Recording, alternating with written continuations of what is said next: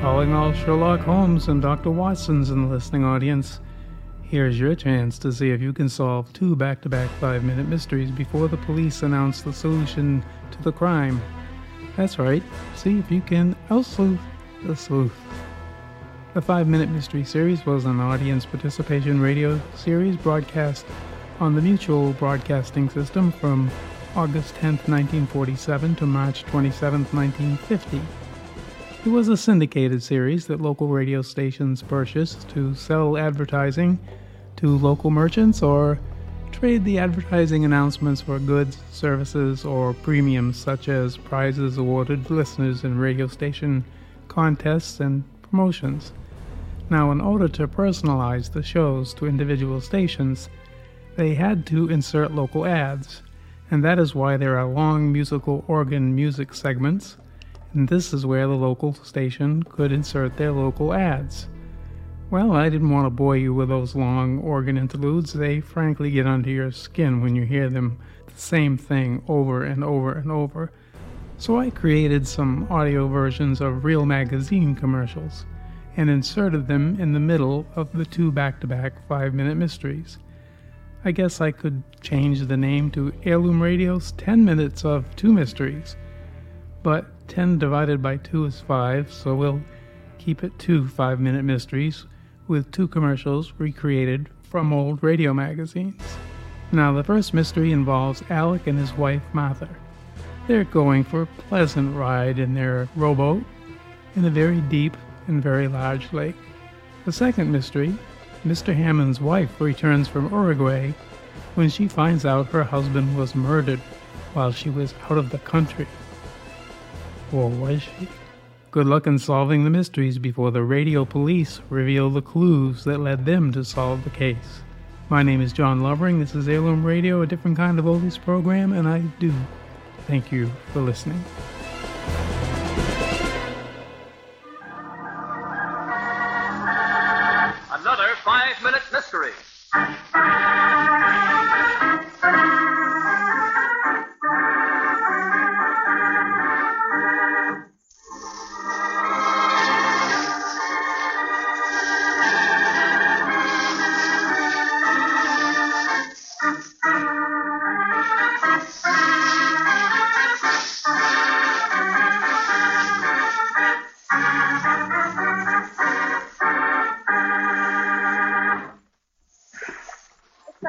Wonderful day to be boating with you, Alex. Well, it's the usual practice for a man to take his wife rowing in the park on Sunday, Martha. I don't think we've ever been out this way before, Alex. Rather deserted here. Yes, the nearest boats are at least half a mile away. Alex, you sounded so strange just then. Is something wrong? Don't worry, Martha. I'm completely well now. That accident to my head is quite healed. Why do you always bring that up, Alex? I know there's nothing wrong with you. I know that, my dear. Alex, what are you doing? That oar? Don't be melodramatic, Martha. I know what must be done. Alex, sit down. You don't know what you're doing. Well, I do. I do. You kept me back long enough. Now I'll be free. I tell you, Inspector, I can't figure it out. I've been a cop for 20 years, and I never ran up against a guy like this before. Cool off, Bernie. You'll blow the badge off your chest. Take it easy and let me know what's happened so far. Okay, Inspector, okay. About three hours ago, I got a call from the cop on duty at the park. It seemed that a dame fell out of the boat and drowned. I'm in homicide, Bernie, not the accident bureau. Where do I fit in? Well, I was just coming to that, Inspector. It seems that this guy is her husband, named Alex Blake. He was standing on the shore all the time the drowning was going on. Now, the peculiar thing is that he claimed he didn't hear her screaming or nothing. Yet some boats on the lake a half a mile away heard her scream. I still don't see. Here's the pitch. This guy says he's dead, but I say he's not. If we can prove he's not deaf, we got him cold. Personally, I think he pushed her in.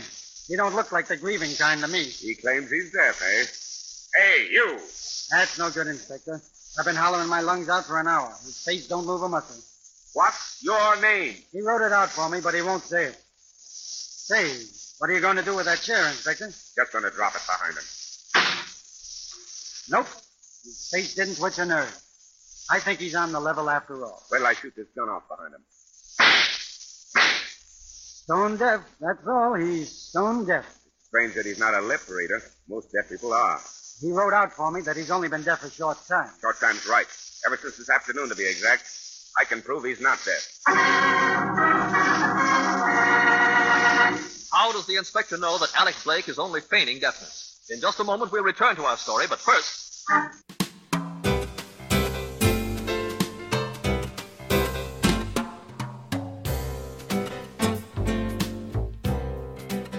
No one knows paint like a painter. Painters know paint from every angle. They know it from the standpoint of beauty, of service, of protection. And no one knows paint like a painter. And eight painters in every ten use Dutch Boy white lead paint. They use it because it retains its beauty longer, because it gives protective coating that doesn't crack or scale, and therefore saves the expense of brushing and scraping when repainting time rolls around. Because with Dutch Boy white lead paint, they obtain the exact colors and shades your individual taste demands. Remember, when your painter uses Dutch Boy white lead paint, he's assuring you of a quality paint, a paint mixed to order for your particular job. Depend upon him. No one knows paint like a painter. Write for the house we live in, a free booklet giving many helpful suggestions on the decoration and protection of your home. Send your request to the National Lead Company office nearest you. And now, back to our story. How do you know Blake was only putting it on, Inspector? When he wasn't startled by the noise of the chair crashing to the floor. You see, Bernie, people who are really deaf perceive the noise through the conductivity of their bodies, the floor, the ground, or whatever object they're sitting on.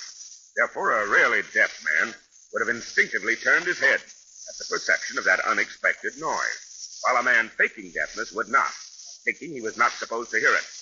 You hear me now, all right, Blake. The jail is the third door to the right.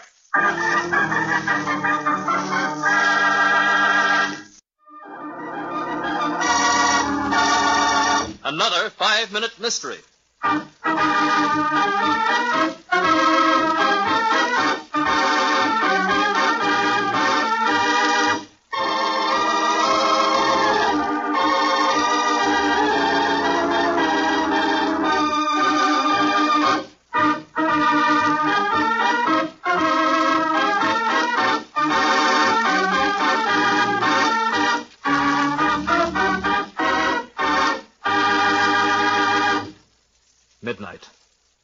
A penthouse on one of Manhattan's skyscrapers, owned by wealthy Roger Hammond. In the dim light of his library, Hammond studies a group of papers on his desk. Then comes a knock on the door. Come in. Who is it? I can't see you in this blasted darkness, so come in. What do you want? You've got a gun. In heaven's name, don't point that thing at me. Stop it, do you hear? Stop it!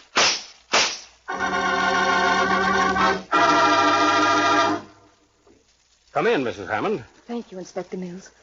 I flew back from Uruguay as soon as I got your telegram. Will you sit down?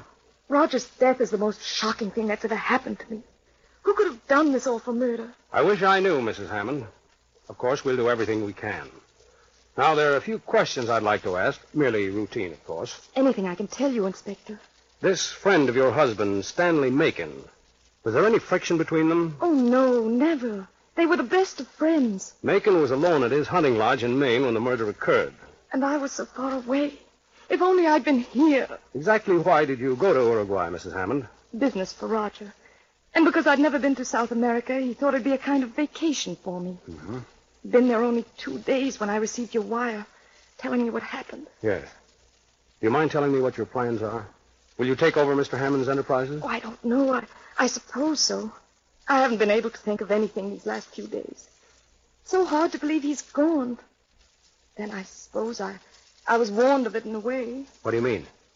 Well, it's one of those things that's hard to explain. A, a terrible presentiment I had. One evening in Uruguay, the night of his murder. Tell me about it. It's really nothing, Inspector. In murder, everything is important, Mrs. Hammond.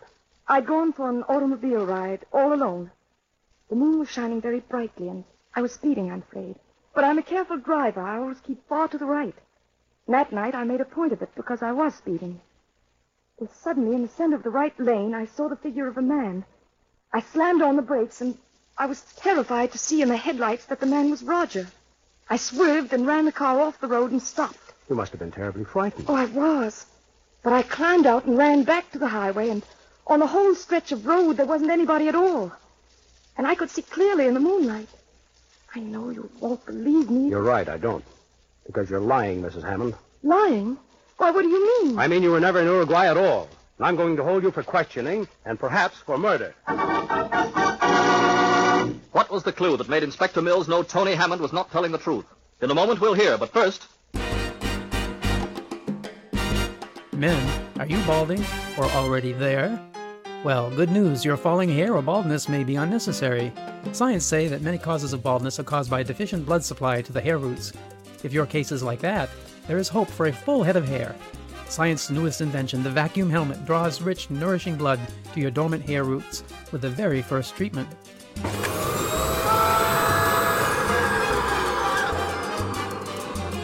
A new development, the HydroVac machine runs on your water faucet. It embodies the same principle as machines costing up to $150, yet so inexpensive anyone can now afford to use it at home. Money back, cheerfully, if it does not grow hair on your head. Quick, before another hair falls, send your name and address for complete confidential information, prices, terms, guarantee, and free trial offer. Address to Hydrovac, Department 135, Walnut Building, Des Moines, Iowa, and do it today.